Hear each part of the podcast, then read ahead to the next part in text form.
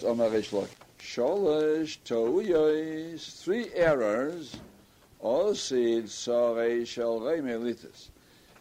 destined that the Malach, the officer, the Malach of Rome, will make the three errors. Now this following we're learning is a moshel for some idea that the Gemara is clothing in this allegory. Because the Malach doesn't make any errors. The Siv is written, who is this one who comes from Edom? He's talking about HaKadosh Baruch Hu. In a vision, HaKadosh Baruch Hu appeared like a Gibra milchome coming from Edom. Chamuz begodim, his begodim are stained with stains, like somebody comes, mi Botzrah. Now, Botzrah, plain meaning is, from treading the wine. His garments are stained from treading the wine. But here it means his garments are bloody from the slaughter that he's going to make in Edom. That's the plain meaning of this pasuk. So HaKadosh Baruch Hu, the Navi sees him in his nevuah as he's coming from Edom with his garments stained with the blood of Edom. So it means he's going to slaughter the sar shel Edom. That's how the Gemara takes it. He's going to slaughter the sar of Edom, the Malach of Edom. Now, and the Gemara takes Botzrah to mean not Botzrah treading grapes, but Botzrah, the place of Botzrah. There's a certain town, a city called Botzrah. Toye, one error will be she'eino koletis ele betza. Only betza is an Ir Miklat. Who goyle le Botzrah? But then the Malach of Edom will seek asylum in Botzrah, and there it won't help him, because that's not Ir Miklat. So he'll make another error, sheinu koletis ale shege.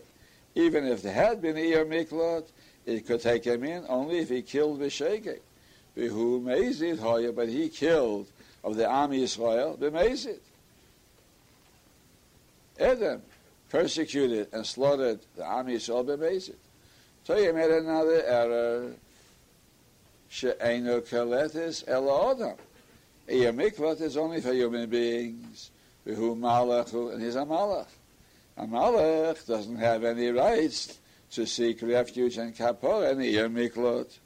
Now all this, you have to know, is an allegory for higher things, but just take the words and we'll go on.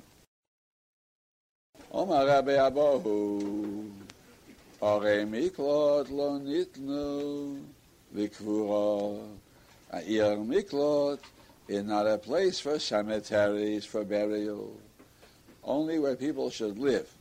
That means their surroundings, their outskirts. Yehiyu behemtom, for their behemoths to pasture, or their chusham, and all their property, or lechol chayosam, and all other things of their livestock. But Hayosam here is superfluous because behemtom includes everything. So it comes to bimerames. Hayosam means the things they need for their livelihood. So we say, L'chayim nitnu v'lo likvuro. It's given only for the live ones and not for dead ones. So all the other cities had nearby cemeteries, but not near the Orei Miklat. Meish v'yastei kashe.